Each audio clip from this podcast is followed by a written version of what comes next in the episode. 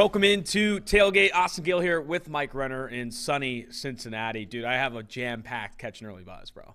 While, while you were getting your flight delayed and killing the podcast listeners from getting our fucking Monday episode, I was out here cooking.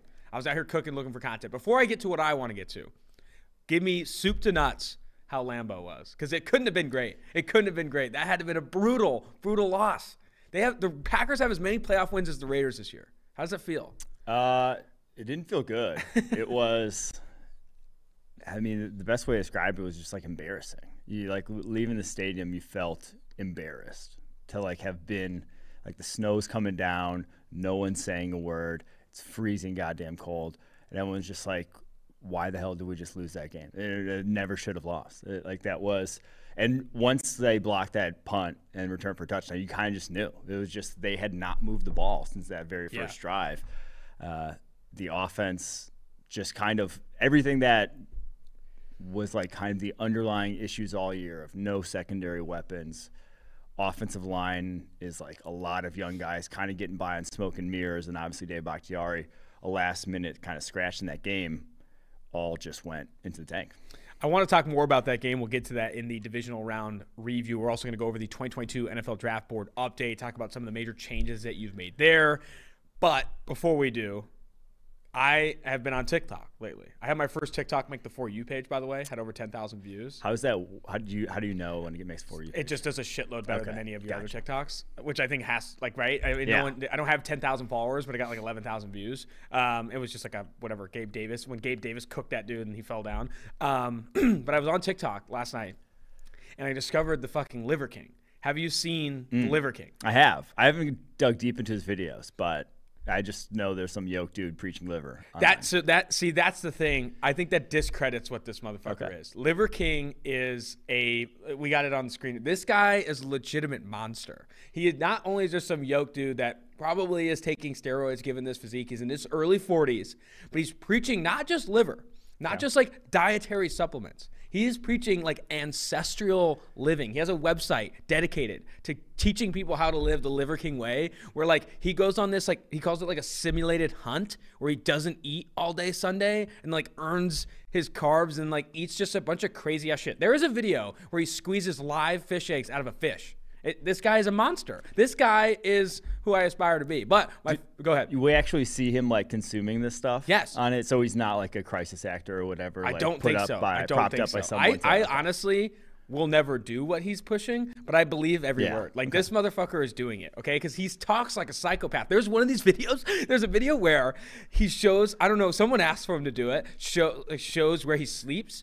He sleeps on like this like king size block of wood, bro. Hmm. King size block of wood in this like million dollar home, and the only thing on it, not a mattress, is like this layer of blanket that he's like me and the liver. He calls his wife the liver queen. Me and the liver queen. This is where we rest. This is where we we optimize our sleep. He like his cadence is just fucking incredible. I need to get him on the show. I need to get him on the show. I'm calling out public relations David Sofaro. I need the Liver King on this damn show. This guy is is next level. maybe this is what you need to get the weight loss goals. It's true. I will. I would not be ready to do what he does. Not just the food. Like the food is like obviously weird. Like he eats liver and like cow testicles and like raw eggs and fish. But like this ancestral living shit, like it's a little bit of a cult, man. He calls his boys the liver boys. They're eating like raw tartar for breakfast and shit. He's he's uh, honestly a monster. He's a monster that I I can't. My favorite thing about him though, and this is what I kind of want to approach the audience with. Every single TikTok he opens with either Liver King here, which is fine, but he also calls his, his audience primals. He's like, "What's up, primals? What do what does our audience want to be called?" I can open up the pod with "What's up, primals?" if you guys want to be primal.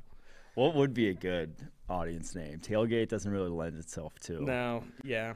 We, there's got to be like an ancillary. Liver Queens. I don't know, but it's this guy, man. Go. I scrolled for like an hour, bro. I watched like an hour of his TikToks, just like fascinated at this human being. He is. Uh, he's a fucking insane piece. Uh, the other thing I was spending time on over, on social media was Eli Apple's Twitter. Did you follow along when the guy was just on a legitimate tear?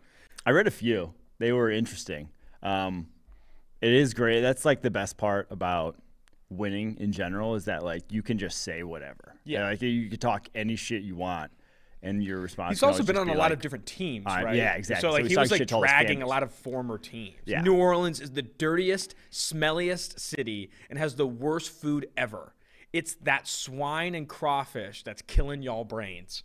just dragging New Orleans, literally dragging. It is hilarious though how like the knocks on Eli Apple about him being immature, you know, coming out of Ohio State and all that stuff that came out. Maybe, maybe it was, maybe it was right. You know, He maybe, quote tweets like maybe that Jameis is a big deal. Winston. Quote tweets like a, some fan who's saying Jameis Winston future MVP, and he's like LMAO, not crab legs, hell nah. You think he like roasts Taysom Hill, calls him like a glorified special teamer.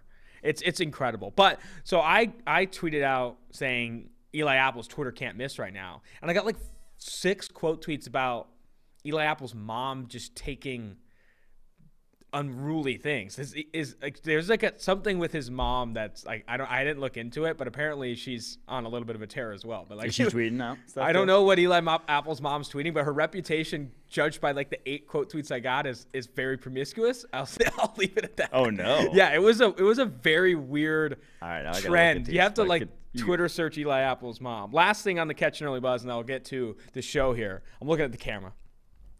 If you are posting your fucking Wordle score on Twitter, one, stop. Two, if you want to continue beyond the stop and you're not playing on hard mode, you're trash. Like you're literally trash. And some people will say, what's hard mode? In the top right settings, it says hard mode or no hard mode. Hard mode forces you to where every letter you guess, you have to include in the next guess. If you don't, there are four words with 20 unique letters where you can guess 20 of the 26 letters in your first four tries and then therefore get the word every single time. Do not play on non-hard mode. I'm tired of the Wordle shit. I'm tired. I'm tired. It is a game for people learning how to read. Period. Like I, I, it's that hard. It's that hard. If you miss Wordle, you're just now learning to read. That's that's my only excuse. There was a game on the Game Show Network, and I also was very not much not listening to that because I just read what the Eli Apple stuff was. What I was it? Is it Blown away. Is it good? no, the Eli Apple stuff. That uh, The mom stuff. yeah, not good. Oh my but, god. Now I need to up. Um, there was a game on like Game Show Network that was Wordle before. It was called like Chain Reaction, maybe. oh yeah, chain reaction was lit. That was right. That Yeah, was like yeah, Wordle, yeah. where you had to guess whatever word. And that's like the thing is you don't have a time limit, so you can just sit there and think about whatever you want all day long. Uh, yeah, Wordle's. I mean, I play it just because everyone does, and I want to see how I do. but Oh, no, it's I not just- that interesting. You found it too. It's not good.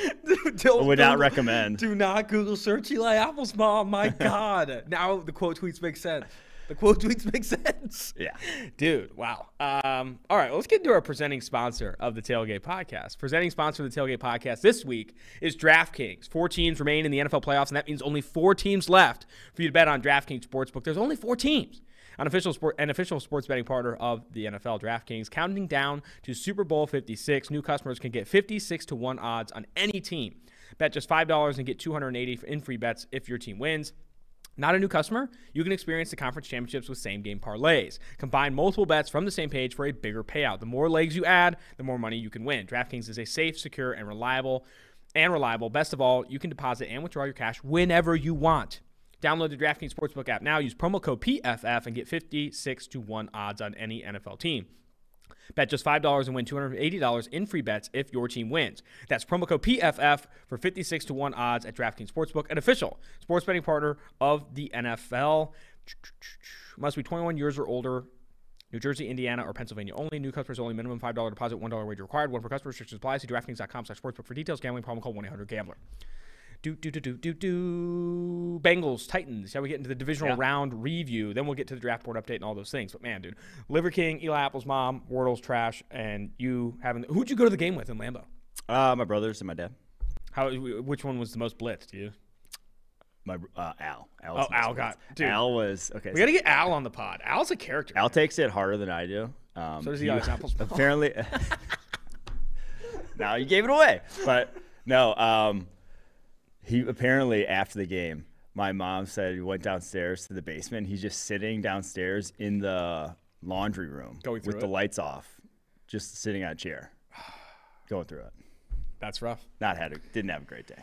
Not going through it is the city of Cincinnati, and also the curse is lifted. Bengals, Titans. I backed the Bengals. I said on the money line and to cover the three and a half. They were three and a half point dogs on the road against Tennessee. The most fraudulent one seed. That's what everyone's calling them. The most fraudulent one seed there ever was. Titans never should have been in it. Whatever.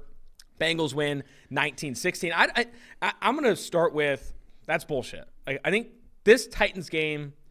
Uh, the biggest reason why I think they weren't able to come out firing with all the talent that they have, I think it was too much newness at the same time. You know, only you know, AJ Brown, Julio Jones, and Derrick Henry have played together on the same football field for like roughly 200 snaps this season.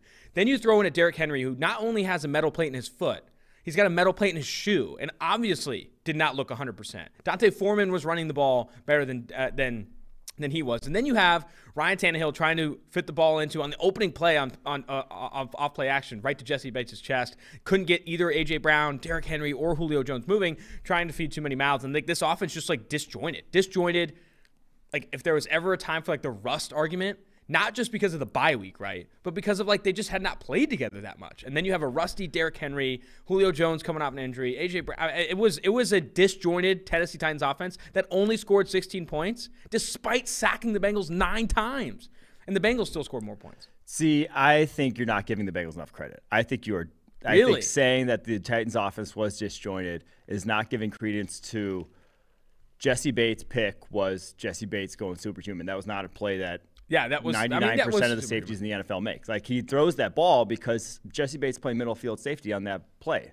Middle field safety is not almost ever breaking on that sort of route. So that's a heck of a play by Jessie Bates. It's not giving Mike Hilton the credit for the pick he had on that play where they don't make that play, they're probably not winning that game. They're in field goal range already, makes the pick on the blitz. I don't think it's giving guys like BJ Hill along this defensive line enough credit for what they did in run defense. Like the Bengals defense came to play in that game. It wasn't now obviously like Titans made their mistakes, had their fair share of missed opportunities, but I, I think that was more a performance that the Bengals can hang their hat on and feel good going into KC about where they're at defensively, and not necessarily just the Titans sort of having their mishaps. Can I can I apologize? No. Can- can I the Bengals apologize to. Bengals No, I'm just saying, like, yeah, there there was some of both, but to me, you got to give credit to the Bengals because a lot of the plays that they did make were straight up plays, like plays that were one man going superhuman, doing it on his own. That as a Titans offense, sometimes you just got to tip your cap. I, I think that's fair, and I think I do think how I initially pitched that I sounded like Bengals, you know, no Titans were just trash and the Bengals won another game. But I do think DJ Reader, B.J. Hill, Chidobe Awuzie, Mike Hilton, Jessie Bates all showed up in this game. And I tweeted out something about Duke Tobin when we had the podcast a couple epi- uh, a couple episodes ago talking about who our executive of the year was. Tobin's my guy. What he's done over the last two years to like legitimately transform this team, and that I only brought up a handful of players there, but like Logan Wilson is the starter on this team. Like you have Vonn Bell, like you have so much that they've added over the last two years that have had a direct impact on how they're performing. I mean, this has been a clinic by Tobin to aggressively improve a roster that has a good quarterback, right? It's not just because he added talent, right? If you add Chidobe Awuzie, Mike Hilton, you know, all these BJ Hill, DJ Reader to another team with a bad quarterback, no one's even talking about Duke Tobin. Like no one's even talking about those acquisitions, right? But it's realizing your window. That's what Tobin has done. Realizing your window, drafting Chase over Sewell, adding as much as you could on free agency, spending big on Trey Hendrickson, and that panning out that ultimately leads to this conversation for him to be executive of the year. Yeah, I mean, this defensive turnaround is quite literally all guys, all free agents or trade guys that they've added the last Some rookies, but yeah. But I mean, it's Jessie Bates who's been obviously there. Uh, this is fourth season, but then it's all guys that they've added the last two seasons: and DJ Reader, Mike Hilton, B.J. Hill, Trey Hendrickson. Trey Hendrickson. Yeah. Like- Chidobe Awuzie. I mean, it's Yeah, everyone. Chidobe- yeah, Chidobe yeah. Awuzie, yeah. So like that is like what why they are so vastly different and why they are where they are right now in the AFC Championship. game. Absolutely. I mean, even if you go back to the last three years, Sam Hubbard starts for this team. I mean, Logan Wilson was rookie drafted last year. Like, so much of what they've done. Well, obviously, to- Tobin's been there for fucking ever. so Yeah, yeah, true, true, All true. these moves were him. Now- going back to whoever was drafted, but yeah, I don't think I sent this one to to Quinn, but so yesterday, uh, pardon my t- or PFT commenter tweeted out a picture of Goetta. I think they're consider he's considering coming to Cincinnati for whatever reason, and like highlighted how excited he is to try it because the description for Goetta, which is like a Cincy fucking staple. Because there's like a big German population and it's like this German sausage mixed with oatmeal or whatever. It's a meat and grain sausage or mush of German inspiration, which from a description standpoint is not good. it's not so it's not actually German of origin, Cincinnati origin. Like it was made here. Oh, originally. really? Yeah. Okay. But anyway, it I comment saying it's mostly bad, like the rest of Cincinnati, sparking all of Queen City to come after me. and yeah. Goetta is So- mostly bad. No, period. Goetta's good. Goetta, Goetta's- there- no, can I can I finish? Yeah. Goetta, when prepared well, is good. Period.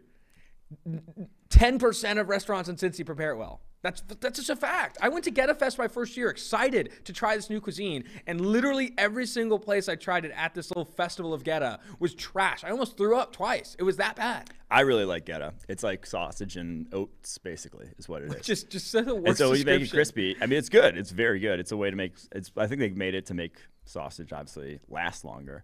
Um, but it is one of the few. I mean, compared to chili, it's far far better than Cincinnati. Yeah, it's better than the chili, okay? But that's It's a fucking low ass bar. Um, but in that, all of Cincinnati wanted me killed. You know, a handful of people replying to kill me. But then Bengals super fan, the Bangalorean, Bangalorean. Yeah. comes in, and I have I'm the director of content at PFF. So he says, "Fixed your bio, director of stupidity." The Bangalorean, who is a Bengals super fan that dresses up as the Mandalorian in orange, thinks I'm the director of stupidity. I found that. I mean, regardless, I am the director of stupidity, but I found that like from a glass house, throwing rocks from a glass house. There, you dress up as a fucking fictional character called the Ba- Bangalorean as like a 40 year old adult. I don't know. Uh, I don't know, man. I don't know. Don't have bad takes on Goetta. Don't get owned online. I want to hear Quinn's take on the Bangalorean. I know he's not on the mic today, but I need to know eventually what Quinn thinks of the Bangalorean. Um, we will, I don't want to preview the AFC Championship. I want to save that for the next one. Yeah. But Bengals are seven point dogs in Arrowhead. One of the bigger spreads of the postseason, honestly. Let's move to 49ers Packers, your favorite. Packers were favored by six at home in the cold against a 49ers team with objectively the worst quarterback of the playoffs. Yeah, yeah. Let's just call it what call it spade spade. He played terrible in this game. Like the the reason 49ers like didn't score an offensive touchdowns because Jimmy Garoppolo wasn't good. And it's the reason that the San Francisco 49ers are in dogs every single game they play this offseason. It's the reason they'll be dogs if they go to the Super Bowl, regardless of whether the Bengals or the Chiefs win. Or I don't know. Bengals, maybe it's closer. Maybe the Bengals aren't favored. That would be a mm-hmm. tight line, I think. Maybe a one point line either way. But 49ers win 13 10. They obviously cover the six and they win outright. That's two underdogs winning outright on Saturday. You've already kind of teased your recap of this game. Did you have a chance to go back and watch it on the All 22? I did a little bit. It was tough. Didn't really want to, but the biggest thing, and it's something. and I think it sucks. I had like a lot of thoughts, obviously, after the game, and I'm not gonna like go too hard in. But the thing that sucks is the death knell was the thing that we have literally been harping on the last two years, ever since that 2020 draft, where they kind of just punted on make on a class that could make an impact on this team and it's having any other options besides Davante Adams. Going to that final drive where he tries to throw it up to Davante Adams in double coverage on the post with Allen Lazard coming open. And it's like, yeah, like you could say Lazard was open on that play. Aaron Rodgers missed him. But it goes to the bigger point of Aaron Rodgers didn't trust anyone besides Davante Adams all year long. You look at the stats, it was the biggest gap in the NFL between number one and number two wide receiver on a team. Like just straight up, the two, three, four wide receivers for the Packers did not have as many yards as Davante Adams did this season. Rodgers, so when it was crunch time, when things all chips were on the table, he didn't trust any of his other guys to get open. So always looking to his Davante Adams did not have a reliable number two. And that is what obviously ends up dealing them in only six yards for their receivers outside Davante Adams, one catch to Allen Lazard. And then just go back and look, and it's like they've invested on the offensive side of football. They have used seven top 100 picks in the last three drafts on the offensive side of the football. In this game, though, those guys combined for seven carries, 25 yards, touchdown run. That was obviously A.J. Dillon. A drop. That was Josiah DeGuara. And then a 48.0 overall grade at center. That was Josh Myers. Obviously, he was hurt uh, most of the season. Just came back this week. Not going to like harp on that one too much. But my last and only point I'm going to make about this game is if you had taken all those top 100 picks that they did not use on wide receivers until Amari Rogers, who was like 130th on the PFF draft And only whatever, picked wide receivers? and only picked the next wide receiver that was on the board, the next wide receiver that came off the board in Mm-hmm. that draft. Here is who you would have: AJ Brown, Terry McLaurin, Tee Higgins, Bryan Edwards, Gabriel Davis, who just went for over 200 yards, and Josh Palmer. Wow. The worst player on that list is Bryan Edwards. Yeah, That's that's insane. Now they wouldn't have And Elgton Jenkins. Wouldn't and have Elgton Jenkins. But you also wouldn't have Jace Sternberger, Jordan Love, AJ Dillon, Jai DeGuara, Josh Myers. You could literally do without any of those other guys and still be fine. That's brutal. That's brutal.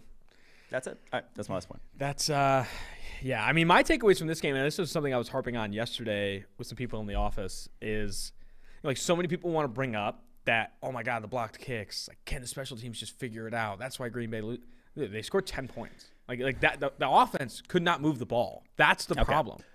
Uh, yeah, I mean it was. It was it was snowing and it was bad weather. Like it was difficult to move the ball. We saw that obviously with the 49ers who themselves scored 6 points offensively. So But this, the it was 49ers don't have a future Hall of Fame quarterback. Yeah. And honestly, okay, I said that was my last point. There's one more point. I don't know what the hell Aaron Jones was doing in that play before the half. Yeah, yeah. You- that was one of the biggest boneheaded decisions with the ball in his hands I've seen a ball carrier make. He literally has a step, like he runs in a straight line, he scores or is down Out within the five yard line and out of bounds, stopping the clock, giving you literally three downs to score from there. But he runs at the guy. He, he runs back in. him. It doesn't. Yeah, I agree. All right, that was okay. That's it. Now I'm done. Man, the San Francisco 49ers, let's tip our cap. Someone I want to tip my cap to is not Jimmy Garoppolo. Deebo Samuel is an absolute monster. George Kittle, monster.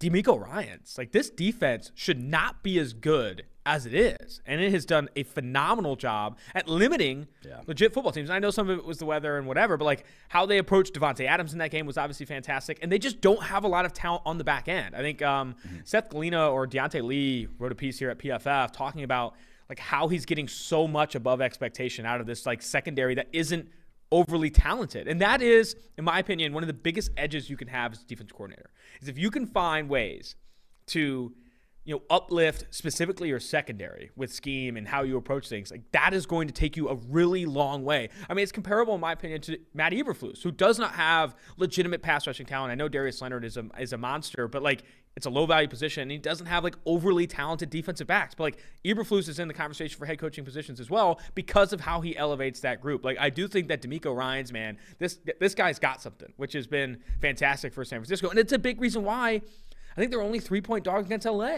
Like it's not Jimmy G. It's, Well, it's, def- also that they've had their number. yeah, and I think it's DeMeco Ryan's that's Yeah. had his number. Like I would not be surprised if we see two turnovers from Stafford in this game, just with how good Ryan's has been. I think everyone should be tipping their cap to what DeMeco is doing right now. On to the Sunday slate, but before we do, I have to get into not our leading sponsor anymore, but a fucking proud sponsor of the Tailgate podcast. Roses are red, violets are blue. Don't let a wild pube wreck you. Valentine's Day is just around the corner, and our sponsors at Manscaped are here with the best tools to get your balls ready for the special occasion. If you are not using Manscaped for Valentine's Day, what are you doing? Have you ever gone into a Valentine's Day not fully scaped, scaped up? No, absolutely not. Ball toner. I want the Manscaped underwear on, and I might whisper the ad read into her ears. Violets are red, or no, roses are red, violets are blue. Don't let a wild plube wreck you. The V Day, this V Day, it's time to join the 4 million men worldwide who trust Manscaped, the leaders in below the waist grooming with our exclusive offer. Go to manscaped.com and use code PFF for 20% off plus free shipping. The holidays went by so quickly. Did you remember to take care of your package with the best tools for the job? The Performance Package 4.0 with Manscaped is just the thing every guy needs in their life to make each and every day just a little more special. It's like to pro- I'd like to propose making February 13th a national holiday as National Shave Your Balls Day. Who's with me? I think this one, this is one holiday that men and women can get behind. It's also the day of the Super Bowl. And if you don't have fully scaped up, if you're not fully scaped up on the Super Bowl, you're obviously not playing your cards right. Manscaped created their products before a night just like this and will make your V Day date say, wow, great set of balls you have here. That's in the read? They went all in on Valentine's Day. Manscaped went all in. You're going to say to your V Day date, wow, great set of balls you have here. I've never gotten that compliment. Manscaped gives you that opportunity. Get 20% off and free shipping with the code PFF at manscaped.com. That's 20% off with free shipping at manscaped.com and use code PFF. Join Cupid and shoot your arrow with Manscaped this Valentine's Day. That, the Manscaped ad writers deserve a fucking Nobel Peace because they are in their bag every single week. They They probably double as like literotica writers on the side. Uh, let's get to Rams Bucks. I can't believe they said, "Wow, great set of balls." Rams Bucks. This game almost was fucking insane. Twenty-seven to three. They're able to come back. The Bucks are able to come back. They tied up, and then let's talk about the play. You know, Todd Bowles sends out this all-out blitz, leaves Antoine Winfield Jr. in a one-on-one situation with Cooper Kupp. Cooper Kupp beats him over the top for a big chunk gain that ultimately sets up Matt Gay for the 30-yard, ba- or no, I don't think it was 30 yards, but for the game-winning field goal over the Tampa Bay Buccaneers in regulation. Now, Bowles getting a lot of hate. I think the best counter I've seen is that, dude, this is him. Like, this is what he does every single play. This is what he's going to do. He's going to live and die by the sword.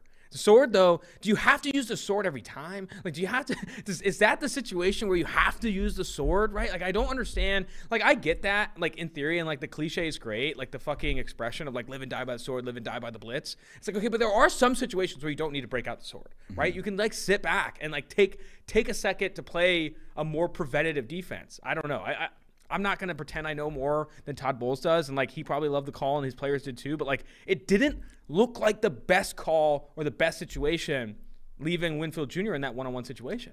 I'll just say I would much rather go out that way than the way the Bills did, where it's just sitting, giving But them. there's an in between. There's an in between between those. Like the Bills just like cushion the fuck out of everything and let them run down the field with Yeah. three timeouts. The, I'm just saying, the I'd Bucks rather go just out- like sent the whole house.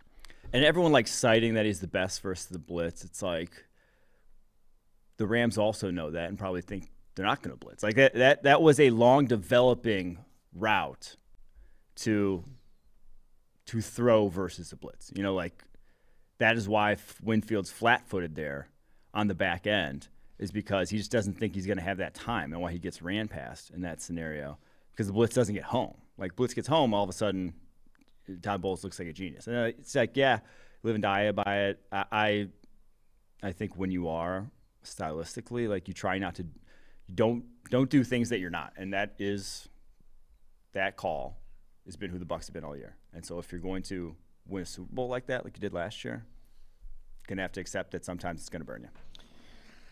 I, can I respectfully disagree?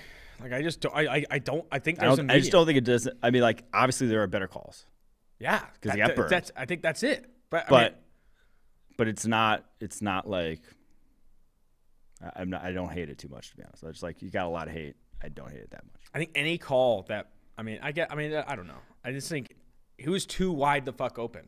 I mean, he's too wide the fuck open. Like I, I- I think you can't. Any call that leaves a play like could potentially leave a player that open. I don't know. Like, I, I, regardless, I again, Todd Bowles live and die by the sword, live and die by the blitz. They died. Okay, they died and lost an opportunity to like legitimately win this game because of that. Which, which you hate to see. But how- what was your? You know, a lot of people didn't even feel like the Bucks had a chance to come back in this game, and then you see Cam Akers fumble the ball twice. So like Rams borderline trying to gift them the ball, gift them this game. And if people are calling calling Goodell saying the NFL's rigged if Brady wins this game, I'm telling you that right now. Um, It really felt like it did. It did. I, I'm not the gonna lie. Sue lie. force fumble, which right after we put him on wash watch, he goes out and makes like two massive plays and gets kicked in the nuts by Matt Stafford. But that was just it shouldn't happen. Like you're just watching, like that never happens. It just never happens, except when Brady is down by 20 plus points in a playoff game. The only time. Uh, I think the a lot of people highlight. I mean, I wanted to hit this point home. You know, not having Tristan Wirfs in this game because they had to play against the seven seed Philadelphia Eagles stinks. And I know we've got on this rant before about Yep. what's wrong with more football. What you can't have a seven seed in there. It's like this is the reason why. Like the Bucks, It was a deciding factor in the game. it was a massive deciding factor. Truthfully. Josh Wells allowed like six pressures. Yeah. Josh Wells is getting his ass worked. Like Tristan Wirfs not being play, not playing in this game because the, E- the, the they had to play the Eagles. Just doesn't make a ton of sense to me. Like if your if your goal is to find who the best football team in the NFL is with the Super Bowl, if that's your goal, which I don't think it is, I honestly don't think it is from the NFL I mean, it's not. then then you don't you don't make them play that game. You don't add another seed in the playoffs. However, the goal will continue to be make more money. And making more money means more games, more games in the playoffs, more island games, all that stuff. So they, I, I'm not saying that's the sole reason, right? The Rams came out there and whooped their ass for most of this game, but like that is a factor. It's a big factor. Not having Tristan Wirfs in this game was a big factor. Yeah. Um, on to Bills Chiefs game of the year. Yeah. This game was electric. I want to start with the two fourth down decisions on the opening drive that no one discussed. No one. Because it worked. Because they worked. Exactly. Exactly. Half, like near half field, fourth and two, go for it, get it. No one even comments on it. I don't even, I don't think I saw a tweet about it. Then on the goal line, Josh Allen, or, or got fourth down, they go for it again and they get it. The single Singletary. The here I'm gonna I'm gonna for the camera here. I'm for uh, for the podcast listeners. I'm opening up my hands wide. This is the amount of discourse on a fourth down decision if it doesn't work. This is the amount of discourse on a fourth down decision if it does. Like I don't understand how the anti-analytics community doesn't see that like anytime it doesn't work, you're resulting and looking at it as like, oh my God, the decision was heinous. But when it does work, you're like, wow, I saw more tweets about Devin Singletary on that fourth down than I did the decision itself. like, oh man, Devin Singletary showing out the execution. It's like it doesn't.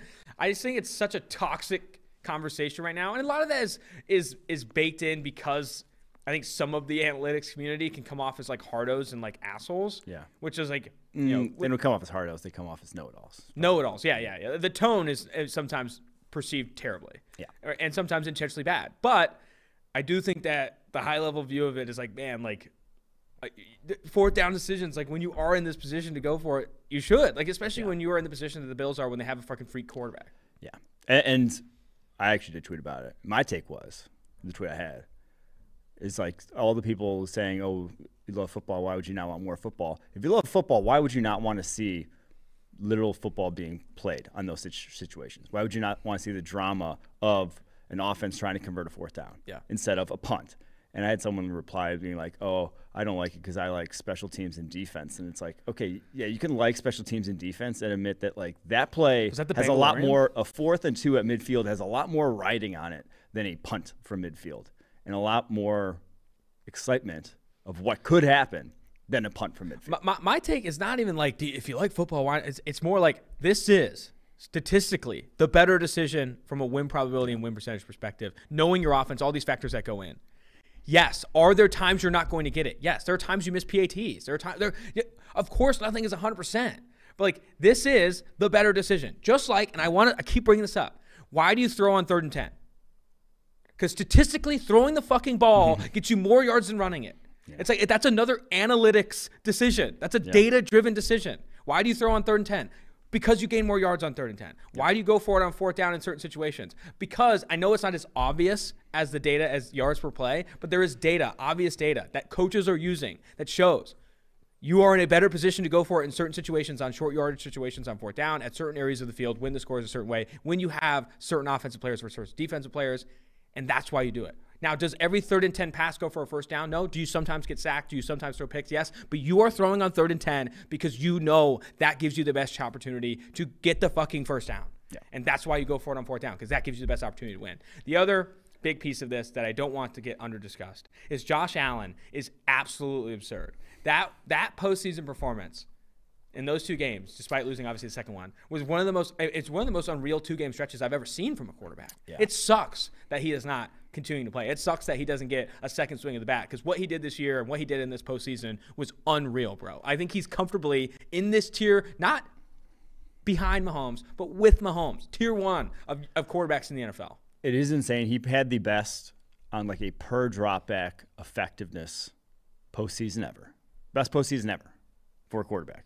It is he makes the championship game. That sucks, man. You know, like he had the best postseason ever. You cannot do better than he did at the quarterback position in terms of playing it. And he's not going to make the championship game. sucks. That, that game was wild.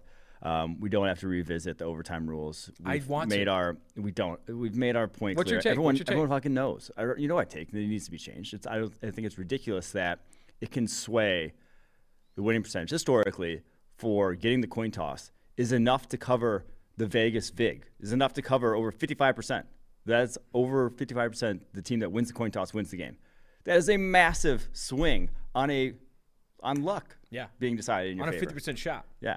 I think the other I, we don't have to go over it and like proposed overtime rules, college overtime. Some people are saying just play the ten minutes, right? Just play the full ten minutes, like another quarter, whatever, whatever you want the rules to be. They're, the way they are currently is trash. Mm-hmm. And I think the biggest that my biggest thing I like I like the the fifty five percent. How many teams have ever chosen to defend? Yeah, no one. No one. Why? Well, I mean, they did back. Dude, what did the Bears did it back in the day in like 03 and they, or was it the Lions did it against the Bears? I don't know. Someone did it back when it was only a field goal that you needed. And someone lost. decided to kick, and they just went down and kicked field goal. Yeah. So like uh, my thing, my, that that should like Rod end the overtime rules discussion flat out. Whoever wins the toss, 99% of the time, they pick to get the ball. Why? Because that's a more likely team that wins. like, it's not an equal split, you know? Like, it's like, no, 99%, maybe 99.9% of teams, if you win the toss, you say, yeah, we'd like the fucking ball because we want to win the game. so, like, to put It's just too lopsided. It's too lopsided off that toss. And some people say you got to play defense and all that stuff. It's like then why don't you pick defense, bro? It's like it's like oh we got to play defense to win. Like pick defense, defer, yeah. motherfucker. If you think your defense wins defer. Don't take the ball. It was Marty Mornhinweg in 2002. That's a fireable offense. Deferred. Oh, he did get fired. They went five and 27. he went five and 27 as head coach. Deferred and they game down and kicked field goal and they lost. That's a. Uh, if I was the owner of that team, I was probably like only a field goal. I was eight year. I was yeah. eight years old at the time. I mean, but I didn't. So I obviously don't remember that game clearly. But like, if I was an owner of a team and I saw a coach make that decision, I'd be done. It'd be, it, co- it, it'd be toaster strudel, bro. It'd be see you later. Obviously, you're done. It is crazy to think how far analytics has come since then. that, that, we can at least that coaches were making those decisions. That's another analytics. Twenty decision. years ago. I'm just going to start highlighting all these yeah. decisions, analytics decisions. The reason you choose to take the ball in overtime, 99% of the time, because you're more often likely to win if you get the ball in overtime. That is backed yeah. by the data, obviously. All uh, right, off uh, of this, off of this game. Anything? We well, didn't talk about the more, Chiefs. We didn't talk about the Chiefs.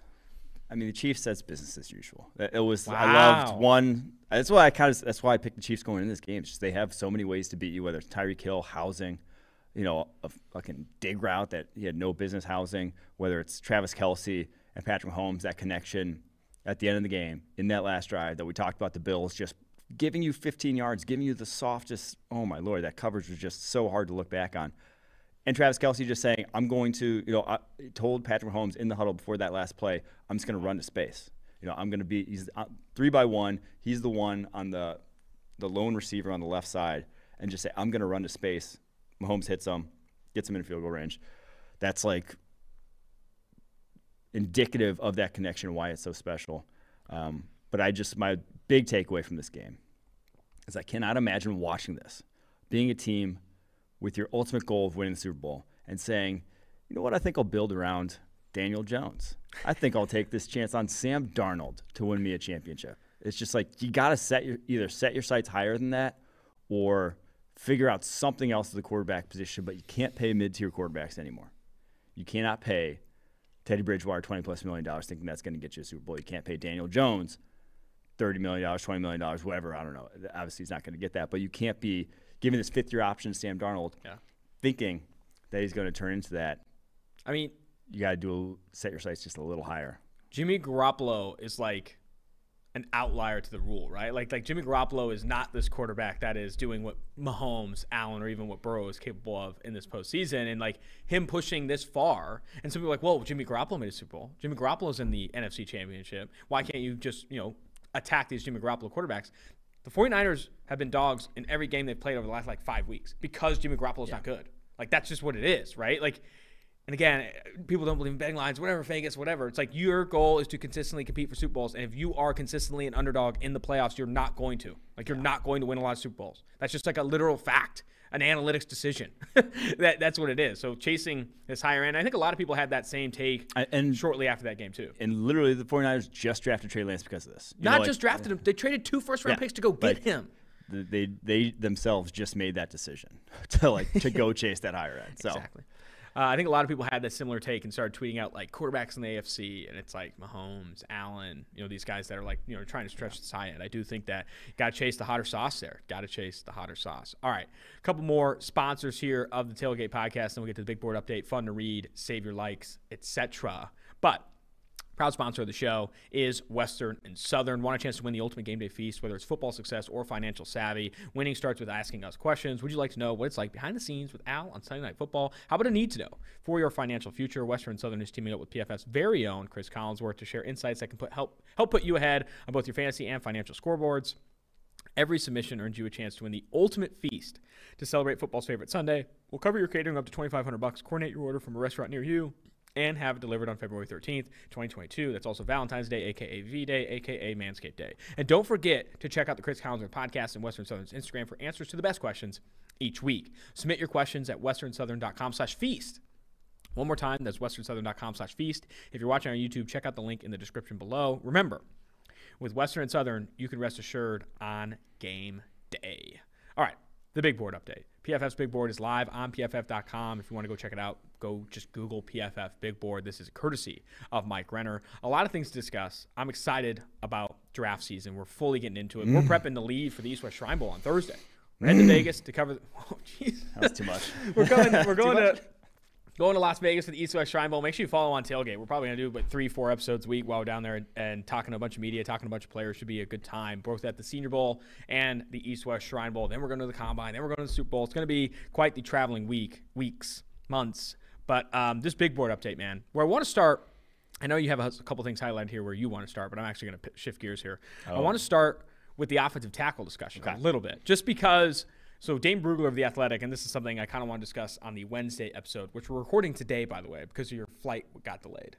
Oh yeah, I forgot. I took a lot of L's this weekend. Sitting in O'Hare for eight hours yesterday was a massive L. That one sucked. Yeah. That one not as bad as obviously the Packers loss. Of course. But dude, uh, it was. I got there, and I so I got there early for my flight too, because that was like my brother lives next to near O'Hare. That was when he could drop me off. So I'm like, all right, I'll just like I'll go early and I'll work from there for like I was gonna work for like a couple hours before my flight. Well, flight gets delayed a couple hours, and then and then it got delayed a couple more hours, and I'm just like sitting there like this is uh, my nightmare. That but, sucks. But back now. Big board update. Where I wanted to start and something on the Wednesday episode I want to go over is some of these mock drafts that have come out from some of the thought leaders in the space. Remember when I said that? Yeah. One of the bigger thought leaders in the space, or something like that. Oh, Better minds, in the space, something like that. I called Dane Brugler, Brugler that. I called yeah. that one time. um, but Dane Brugler came out with the mock draft. I think McShay or Mel Kiper came out with the mock draft. But in Brugler's, he did not have Thibodeaux. He did not have Aidan Hutchinson. He did not have Aiden, or he didn't have uh, Evan Neal, number one. He had Ike Ekwonu friend of the show, NC State offensive tackle, go number one overall in his mock draft. How you see the offensive tackle rankings now? Evan Neal at five, Charles Cross at six. Those are number one tackle, number two tackle. Mm-hmm. That's where they are in the overall draft board. And then the number three tackle is Ike Ekwonu, and he's the 13th ranked player on PFF's draft board. Do you see some swapping here coming down the pike, whether it be through the All Star Bowls, talking to some of these guys, the combine. Do you think you're going to be swapping rankings here? Do you think Ekwonu could make the rise? I, I could. I I do, and I don't think it's Ekwonu though. Oh. The guy I think who could end up high is Bernard Raimann. The Central Michigan guy. Central Michigan. He checks in at 19. He was the highest grade of these bunch last year. Now, obviously, he plays Central Michigan, but he also did play LSU last year, and he played Mizzou, and he dominated in both those games. Um, I, am in awe of this dude, of what he can be, because he was playing tight end two years ago. If you look at kind of his career path, it's very similar to Lane Johnson's. Now, he came from Australia, Austria, Austria, excuse me. Dude, don't mix those up. I, I, bet you there's bad blood. There's got to be bad blood between Austria and Australia because they're so similar. Austria, I believe he moved here in high school, plays football, goes to Central Michigan, starts at tight end first two years, gains 60 pounds since 2019. She was 245 pound tight end, now is 305 pound tackle. Goes from fairly good his very first year to utterly dominant this past year at Central Michigan. And he's probably going to run like a 4 9. Like, he, this guy can move. Dude, his, he can move. And like I'm saying, that was Lane Johnson. He started, went to Juco, transfers to Oklahoma, starts at tight end, puts on 60 pounds over the course of a couple off seasons, goes to the Senior Bowl, dominates that Senior Bowl, top five pick. All of a sudden, this guy is one of the best tackles in the NFL. That to me is what Bernard Raimann can be, just because of how, like I said, dominant his tape is for. And now he doesn't look like Evan Neal, like he's not that kind of tackle, but he's more than athletic enough to be, you know, an All Pro at some point in his NFL career. Like he has that level of movement. Uh, of tools. So if there's a guy I could see be a riser in this, it's Raimann and from the Senior Bowl. I also very close on Neal and Cross for OT1 right now. That one could be a combine decision. And to me, it's more like what kind of agility drills does Cross and Neal run at the combine? I know Neal's explosive. I know he's massive. You, don't have to tell me that, but like he's Cross is still the smoother mover between those two. So they're very close for OT1 right now. Ekwonu though, him leapfrogging those guys, like he's he's the best in the run game. Don't don't get me wrong. I, he's going to be good there wherever you line him up. It's just in pass protection, he's he's more of a project than Even. Like he's he's behind the curve. Uh, pass protection. So run blocking, I think he's the highest graded run blocking offensive lineman we've seen this year. Maybe even dating back to like two years ago. He's insane he's in the run dude. game. We had him on the show. Yeah. His mentality in the run game is phenomenal. But like in pass protection, both can be true He took massive strides this year. His yeah. pass protection this year was phenomenal compared to previous years. It's still not at the level yeah. of some of these other guys, and he can still improve, right? Like he can still improve. I have a I have a bunch of from watching his tape. I have a bunch of screenshots of him when his feet are literally like touching each other in his pass sets. Oh no! There's yeah. a lot. Like I probably have a half dozen from his tape, and that's not what you like. Yeah, I mean, and and that will be like a lot of people will highlight in this pre-draft process. Like Kwanu, man, he's improved so much as a pass protector, and he has. Yet he still is not yeah. in this tier with some of the other guys, obviously, at the top of this class. Bernard Raimann, thanks for putting these up, Quinn, by the way. Bernard Raimann, the 19th ranked player on PFF's draft board. Let's get to Ahmad Gardner, dude. Sauce Gardner, local product, Cincinnati corner, guy who, like, every single week, PFF College Twitter was tweeting about, talking about how he's never allowed a touchdown this season, allowed very few yards in coverage, sticky guy. And then going against Bama, I remember we had this conversation. Mm-hmm. He puts it on against Bama, and you say he can show up with the big dogs. Mod Gardner, number eight on PFF's draft board, and number two among corners behind obviously Derek Stingley Jr., who's number four on PFF's draft board. Eight, and I bet he goes high because a lot of top 10, top 15 picks, you're taking unique skill sets. Like that's why Zaven Collins went 16th because if you want Zaven Collins, if you're into that, you know, if you're if that's your thing, you're not going to find that in the second, third round. If your thing is six foot three cornerbacks, if you really want that long cornerback who can move, they don't exist a lot of them. Like the, a lot of them, they end up playing wide receiver when they're that height. You know, like there's not a lot of dudes like Ahmad Gardner. So, yeah, I I, I think his press tech and what he did against, like I said, Alabama was really the tape that I was waiting on. Really buy in, and I'm all in. I, I think obviously put on better tape than Stingley did this year with Stingley's injury. I still think Stingley's a little more scheme versatile, but Ahmad Gardner's going to be damn good.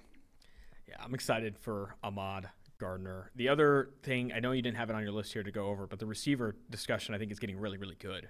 Um, you have still Garrett Wilson, wide receiver one, as the 10th ranked player on PFF draft board, but right behind him – and I've been kind of standing for Drake London potentially as PFF's wide receiver one at the end of this process. But right behind him at 12 is Drake London, yeah. the monster that you, the six foot five, 210 pound monster you compared to Brandon Marshall. I think the concerns with Wilson are I think are size a little bit. I think the weight, the weight, the six foot 192. I think he could come up lighter too. I'm interested to see how fast he is in a straight line as well. Everyone I've talked to says Olave is faster. I, I, think London over Wilson could ultimately be where I land, but still, both these guys in the top 12 on your draft board. Uh, Wilson's very much going to be decided, or this is very much going to be decided at the combine. Yeah. Because, like you said, Wilson, six foot 192.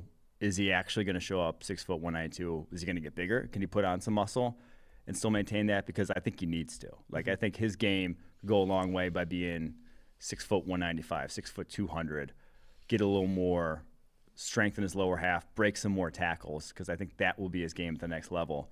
Whereas if he is really like on tape, he looks like he's maybe like in the 185 range. And if that's who he is, that's concerning. Um, just with his game projections to the NFL. Whereas London, I obviously don't have questions about size, but speed. He yeah. goes. I don't know if he's going to be going to the combine with his ankle, but I think at some point in the process, he'll be running 40. If he's high four sixes, four seven. I don't think he will be. I think he'll be like four six, flat-ish kind of guy. And Maybe a high four fives and that's, And that's more than enough. Yeah. I think high four fives at the USC Pro Day is probably where his head is at, right? I think on mm-hmm. the on the home turf there.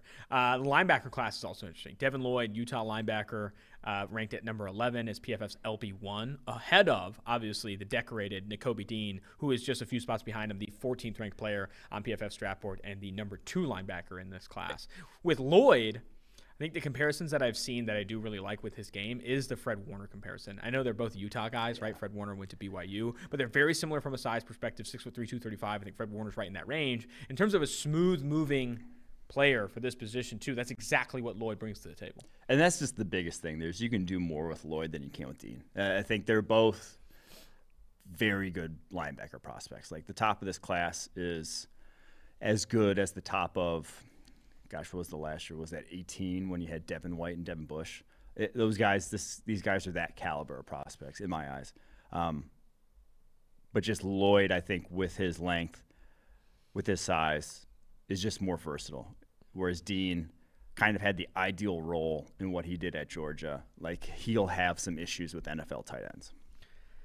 On another linebacker we want to bring up, Leo Chenal. Leo Chenal took a massive, massive rise up PFF's draft board. it's He's pronounced Chanel. Chanel, Chanel.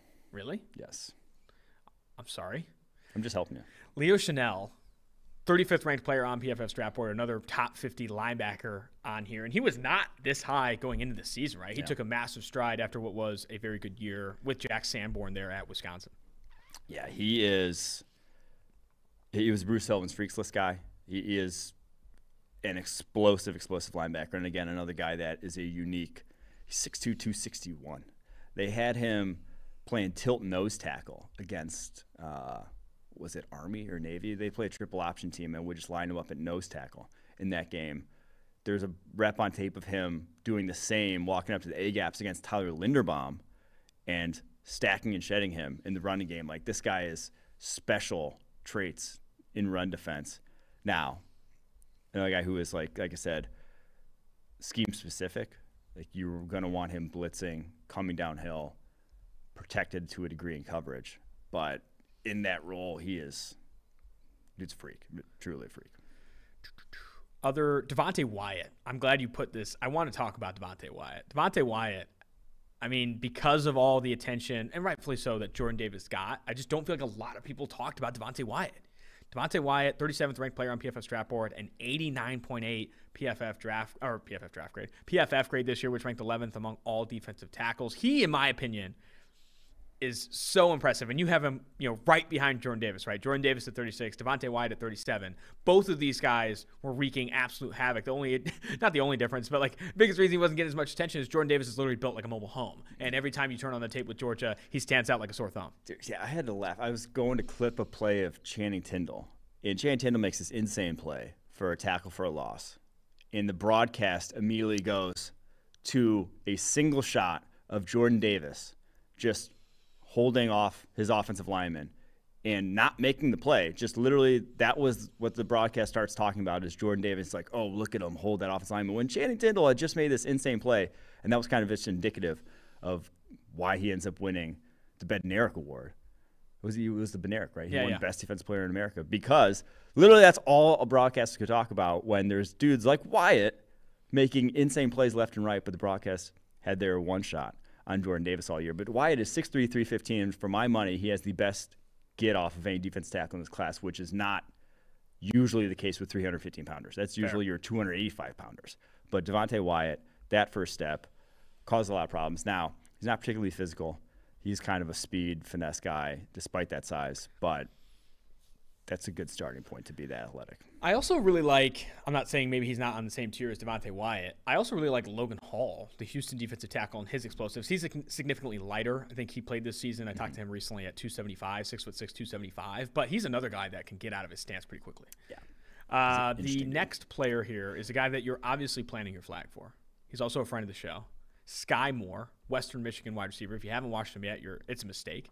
Played over 800 snaps this year, a 91.6 PFF grade. And these things that Quinn is showing on screen, if you're watching on YouTube, this is available. PFF's draft guide or PFF's Edge subscription. Go check it out. All the grades, and stats, etc. But man, this guy is your Diontae Johnson, right? You were one of the first few people on Diontae Johnson. He's 5'10, 195, small school, but man, can create separation, can create separation specifically down the football field. Number two in PFF grade all year this year. It's awesome. He led, led the nation broken tackles, too.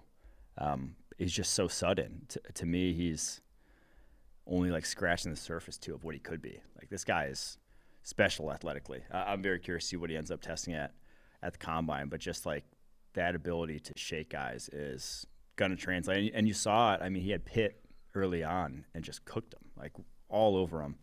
Uh, he had someone else that he went up against good, too early on that I'm blanking off the top of my head, but I, I did had the first round lock segment. This guy's a day two lock. Like it, he's small school guy, hasn't been talked about much. He will go on day two. I love a day two lock. He will go on day two. Last guy on your list to discuss in the big board update is Oklahoma linebacker Brian Asamoah. I gotta be honest, I have not watched a lot of Asamoah tape. Six foot one, two twenty eight. Is it pronounced Asamoah or Asamoah like Nnamdi? I'm never calling another man Asamoah. Asamoah was different, and it was spelled different. No, It but I, I don't know. yeah. it could be. It could be Asamoah. It's probably knows? Asamoah. Brian Asamoah or Asamoah, six foot one, two twenty eight, redshirt junior this year, a seventy six point three PFF grade over five hundred snaps played this year. I got to be honest, I have not watched a lot of tape on him. Talk to me about Asamoah or Asamoah. Yeah, he was a guy who watched as a sophomore, 2020, and I was just like, he's he doesn't doesn't quite get it. He doesn't quite see the game. He was just playing really slow when you could see he's athletic, but this year, night and day, like made that leap that you like to see. And now I really like this linebacker class because guys like Chenal made that leap, Asamoah made that leap. Like they look like legitimate impact players, and Asamoah hits. He's 228 pounds, but he has no fear in his game. Similar-ish sort of skill set to a Jeremiah Owusu-Koramoah, where it's like, Oh, yeah, he's undersized, but he's so explosive, flies around the field, takes blatant disregard for his body that I'm, I'm not too worried about him being that size. He's obviously a guy you're probably going to want to protect against blockers, but like he's going to be a playmaker at the NFL level. Uh, obviously, a reason why he came out early as only a junior uh, at linebacker. On to the fun to read segment.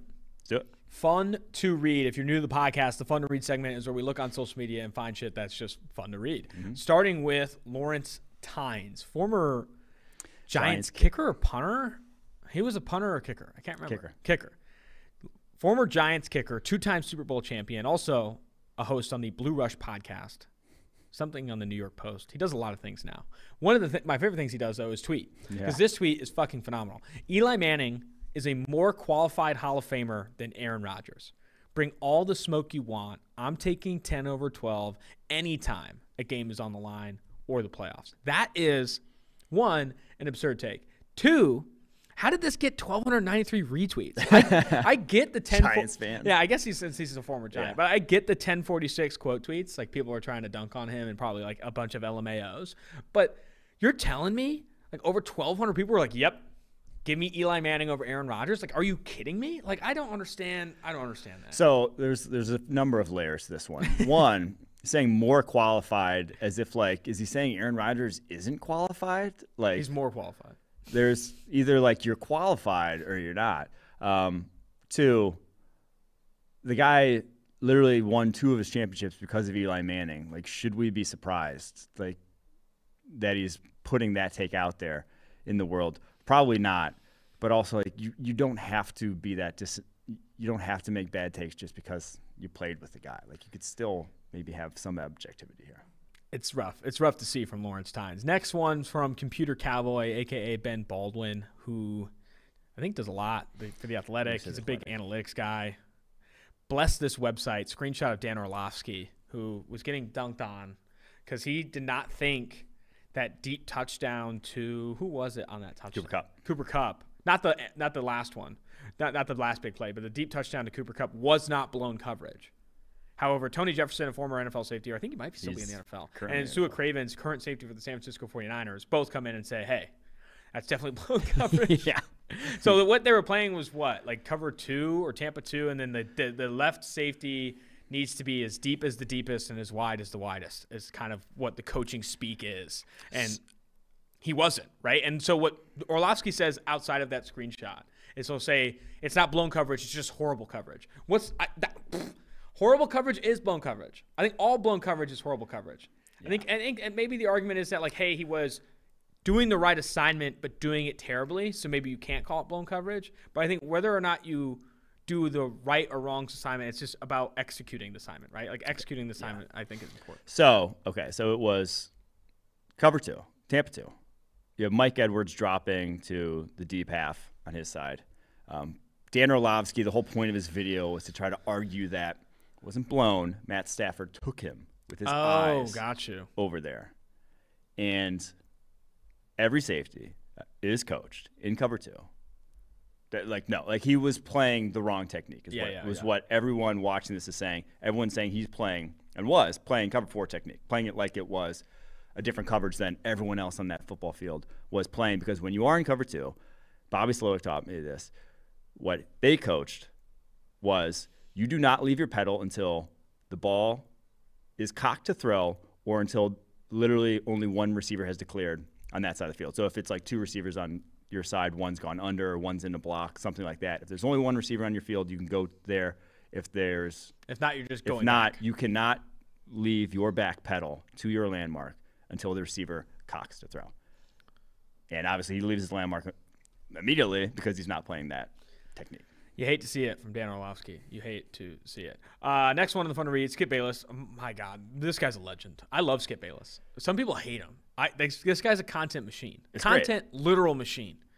I He used to watch First Take every day almost in college. It's it's so Just because good. it's just yeah. I guess Aaron Rodgers did become the permanent Jeopardy host in the playoffs. Why the comma in playoff? The comma is horrendous here from a grammatical perspective. But It, it should have been a ellipsis. It should have been a dot dot dot in playoff games. But this is ridiculous. it doesn't make sense. I don't really get it. yeah, there's not there's nothing really to get. He kind of just wanted to get a burn in. Yeah, I mean, And- and this was objectively the worst of any of the Aaron Rodgers jokes that were going on. Yes. you know, everyone talking about the immunized stuff, boycotting the Super Bowl. Some of those were better. This was trash. This was literally garbage. Yeah. You hate to see it. You hate to see it. This is my this next one's my favorite one. Next I can't believe this next one didn't go around more on social media. I mean, it's got 2,800 likes. But it, I didn't see a lot of like people, you know, like ESPN promoting it, whatever. Fair. But Jim Harbaugh goes to Future Raiders head coach. on a recruiting trip, goes to the weight room at Jesuit High School, and just starts squatting. just gets under What does the he bar. have on the bar? Is that two plates or one? I think it might be two. He gets under the Or no, bar. it might be just a big and one just plate. starts repping out some squats in running shoes and his khakis. Dude, look at those bros in the background. those are such bros. Uh. the squad, the khakis in the back. The khaki. Look at all three of them. Can you zoom in on that, Quinn? All mean, three of them are in khakis and a polo. That is a sensational look. It's got to be the dress code. I mean, it's Jesuit High School. It's probably got a dress code.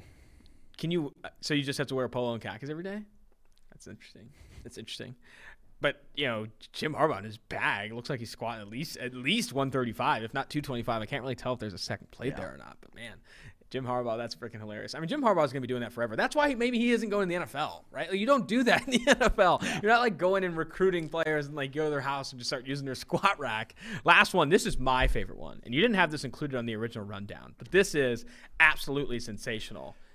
Mr. Undrafted, aka Quinton Spain, an offensive guard for the Cincinnati Bengals, tweeted and then deleted after the game where Jeffery Simmons against Tennessee absolutely dominated the interior offensive line. Quinton Spain, say, Quinton Spain says, "Big 3.5 backwood of the Titan that Titans pack tonight." I don't know what that means. Do you know what that means? No.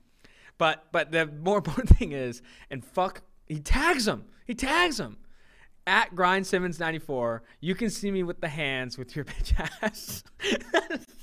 that is the best thing. That is the best thing I've ever seen. I am I'm in love. I am legitimately in love with that. He obviously deletes the tweet, but like, how do you tweet that after you get manhandled? Like Jeffery Simmons literally manhandled that interior offensive line. Like it was a disaster. How do you tweet that after? that That is the hilarious thing that Quinton Spain and Eli Apple are the ones talking shit when it's like, dude, this wasn't this wasn't y'all. you know, like, yeah. Bengals aren't here because of you guys. All right, these are two fantastic savior like segments. And I think we were starting to identify more of the savior like opportunities, right? Yes. Fun to watch was kind of this original savior likes. If you just say football's fun to watch, which was, you could, th- there was a billion fun to watches in that Chiefs Bills game, right? Oh, Everyone's like, oh my God, Josh Allen's fun to watch. Patrick Mahomes fun to watch. This game is fun to watch, all that stuff. But one of my other favorite ones, this one comes from Trey Wingo. Trey Wingo says he has almost a million followers. This is hilarious. Almost a million followers. This tweet stinks. I love football. That's all. That's and he's got 453 likes, almost a million followers, 31 retweets. That that is such a common tweet though. How many people say the football is good? This football is great. Like, and I get, I'm not trying to be a fan, like water down fans, right? Pour water on fans here. But like, send a better tweet. You know, there's just be more creative. Like, you don't have to come out and just be like, football's good. Like, what are you doing? That's the that's the point here. We we love the enthusiasm. Yes. We love football. I'm sitting there watching, hyped myself. But turn that into some creative energy. Yes, be a content creator. Match the energy of what's going on in the football field and don't just spill over garbage onto your Twitter feed because you're excited. Yeah. That- Which is the next tweet that we're gonna go this, also this on is this another one. series of tweets that I think is fantastic. This is from Arif Hassan, NFT, which is phen- phenomenal. Arif Hassan, who is a writer for the the Athletic, give him a follow. He's pretty funny. But on this tweet, this is such a common tweet. This is a common. He comes out and just says, "Wow." After Basically, probably a, big play, a right? big play. Yeah, yeah. That like, was after the, I believe it was the Josh Allen touchdown. if you ahead are sending tweets that are like, "Wow," "Oh my God," "Wow," like slamming your keyboard, like you can't. Like I just refuse. I just refuse. Save your likes. And this only got 52 likes. He's got 40,000 This- this followers. was this was respect. This is this is people who tune into the show. Yeah. Save your likes. This is a good save your likes opportunity. Someone also wanted to highlight Quinn. You don't have to pull her up, but Mina Kimes is the literal king of this. King of in-game tweets, right? King of in-game tweets in that she tweeted the quarterbacking. It is good. 8,000 likes. 8,000 likes. She has her fan base so rabid that she could legitimately say anything and they're just going to be all in. Now, she's one of the more creative content creators. There's a lot of other in game tweets where they're like actually really good and they're deserving of those 8,000 likes. But man, then I have to highlight Dan Orlovsky one more time. In that game, in that game, he has a phenomenal tweet. He tweets a ton. January 23rd, during the game, he tweets a series of just random letters, like him slamming his keyboard off excitement. 1.4 thousand likes of just random letters in a string. Save your likes, people. Save your freaking likes. I do like when PFT commenter will basic tweet Sunday Night Football games. Basically, just But that's a bit, right? yeah, as a bit, just doing those kind of tweets where it's just like no thought, just meme Yeah. reactions. It's it's. I feel like we come off of this segment kind of sound like assholes, but honestly, man, I want to see some creativity on the timeline. It's I think it's it's setting a higher standard. It's Yeah, expecting just a higher expect standard. a higher standard. That's that's all I want. And to, or like tweet those, but save your likes, people. Don't cast your vote in favor of those Exactly. garbage because you're just going to continue to see more. Every- w- th- this is not Dan Orlovsky's fault. This isn't Arif Hassan's fault. Mm. This isn't Trey Wingo's fault. It's your fault. Save your goddamn likes. It's you're the reason they tweet that because they know you'll like it. Stop it. Be more creative. Be more creative. Content creators should be more creative, but you need to save your likes. Don't encourage that fucking lazy ass behavior. This last thing here. This is a new segment on the show. I'm excited about this one. Yeah, we are going to do a power rankings list every week, maybe even multiple times per week. We'll see how well this segment goes. Power ranking something. Yeah. Mostly will be sport related. There could be an opportunity for a non-sport, but it will mo- mostly be sports related. This week, wanna- this week, and I think in the future we should get Quinn on this. We didn't get him on this one, but this one, power ranking places to watch island games. And I was, I wanted to be when I sent you this like this topic, I mm-hmm. wanted to be very, per, not what am I intentional with island games because here's the, t- it's such a different ranking if you say one o'clock slate. Because I'll tell you what, one of my least favorite places to watch a one o'clock slate game in the regular season is at, At the, the game. game. Like I don't want to be, I don't want to be at a regular season I game agree. on the one o'clock slate. Now, if it's the afternoon slate, the 4:30 slate, or the one o'clock slate on the West Coast, there's maybe more opportunity because there's only two or three games on. Mm-hmm. But if you are watching the the morning slate, the first slate of games in the in the game, like at the game you're going, you're just gonna miss on so much, right? You're checking your fantasy team consistently. You're trying to look for other scores. I, w- I would do this rankings list differently. However, island games, whether that's Sunday night football, Thursday night football, a playoff game, the Super Bowl, etc. I have my rankings. I'm starting with number one. Club seats inside 50 yard line, free food, free drinks. That is obvious. You are at the game. That is an island game, and you're in the best seats in the house. That I don't think there's a there's not even an argument. Okay. You have a different list, so I, you have a different I number do. one. I that just is like cheating. It's like yeah, I would like To Cheating. be, I said power rank the number one spot. I'd like to be in heaven watching no, the oh, island that's games. that, so you just made up a fairy tale. Well- Like, uh, uh, where would you? What's a realistic number one? That's a realistic. realistic. I'm not buying club seats. It's Yeah, realistic. Okay, okay. So I'm we didn't factor going, in cost. I meant like if it was all expenses paid. It's not. I'm not. I'm, so I'm not gonna buy club seats because I'd rather have That's fair. No, that's a zone good counter. seats. That's a good counter. in zone seats are the best bang for your buck, and truthfully, a better view of the game, in my opinion, than 50 yard line seats. What? In zone angle That's an absurd take. gives me gives for my mind, for my eyes, whatever. Your eyes can tell you differently. I see the game develop better. I liked watching the game better from that angle of, the field. Now you're farther away from you know when it's at the far end zone, whatever. But when it's at your end zone, it's great and. They're cheap. They're a lot cheaper than 50 yard line seats. Getting Yeah. in zone no. straight Factoring in price, my, my answers are pretty so shit then. in zone seats are my number one. I think that's fair. I mean, I hate your end zone take. I'd rather watch them at the 50 yard line, but and this is evident in my number two. But no, I didn't factor in price. I, I guess I'm a millionaire here. Yeah. It's like that. No, I'm not going to say a quote from the office. Anyway, number two, 50 yard line on the field though, like right against the banner, dude, right behind Okay. the fucking, like right behind the the what is it? The people on the benches, right? Like or just above You're the benches. shelling to out see- some cash. I'm shelling out some cash. I'm games. shelling out some cash. I guess when I did power ranking these, power ranking those, it's just like in a fairy tale where I have unlimited money. Yeah. But field 50 yard line, that would be like an ideal situation too. Yeah, maybe like right next to the head coach. yeah, yeah, yeah. yeah. With Obama, you know, I Yeah. want to be sitting with the president. Anyway, uh, well, your second one's good too, though. Uh, house party. I I think when you have island game and there's like chips and salsa and guac, wings to graze, and there's maybe like a dozen or so people, half dozen. That's a good atmosphere for watching a game in like-minded company. Hopefully, unless I'm watching with you, and you'll probably just root against whoever I'm with or whoever I'm rooting for. That's not true. If it's the Packers, it's definitely true. Or if it's Notre Dame, it's definitely true. So that's my number two. Um, House party. I don't. I didn't have house party on my list. I didn't have any of your three on my list. But number list. three, the the one that I'm surprised you didn't have at least somewhere on your list, local, hometown bar, in hometown gear. So like if you're watching the Packers, it's in Green Bay, Mm-hmm. this island game, and you're in a local bar wearing a fucking Clay Matthews jersey. So you know that you're. I think I, I do think that situation, when you factor in price, would be my number one. If you're factoring in price, I think that's my number one. You're obviously buying beers and stuff like that, but like being in the city where the team is playing, the home game is playing, I, I- I think that's the win. Yeah, that one's see that one's tough because I'm not I'm not I don't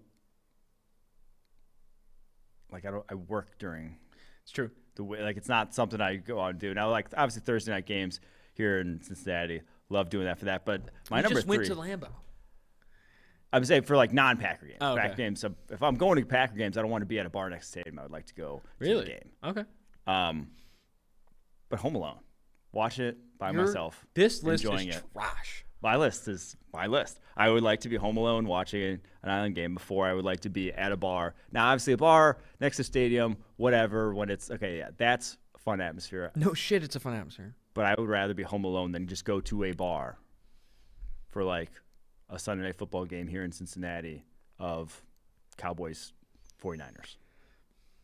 I'd rather be home alone. I think we needed to be more intentional with the places to watch really important island games. like like and you're trying to have a really good time. you're just like this is like stand like this is like your average island game. You're like, yeah. Yeah. this one. But anyway, that was fun. I liked it. We'll have to get better with the rankings list. If the listeners have an idea for what the next rankings list should be, definitely feel free to reach out. Also, the mailbag episode is coming later this week. Go to speakpipe.com slash tailgate if you want to leave a voicemail or go to Apple Podcasts or Spotify, leave a review and drop your question in there. What a phenomenal episode. Apologize for being late. That's on Mike Renner. Flight delayed from Lambeau after taking a fat L. Weather. Okay, maybe it's on weather. Until next time, Austin Gayle, Liver King here, Mike Renner, Tailgate.